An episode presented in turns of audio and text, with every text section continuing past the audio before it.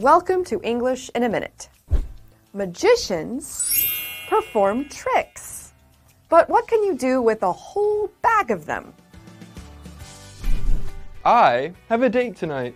Wow, what are you going to do? I thought we'd start at a karaoke club and then go bowling.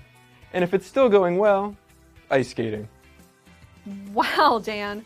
Should you be using up your whole bag of tricks on date number one? Well, I'm saving axe throwing for date number two.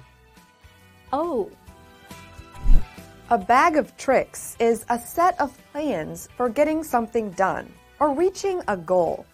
For Dan, his bag of tricks is meant to impress his date. Make sure you let her win at bowling, Dan. And that's English in a minute.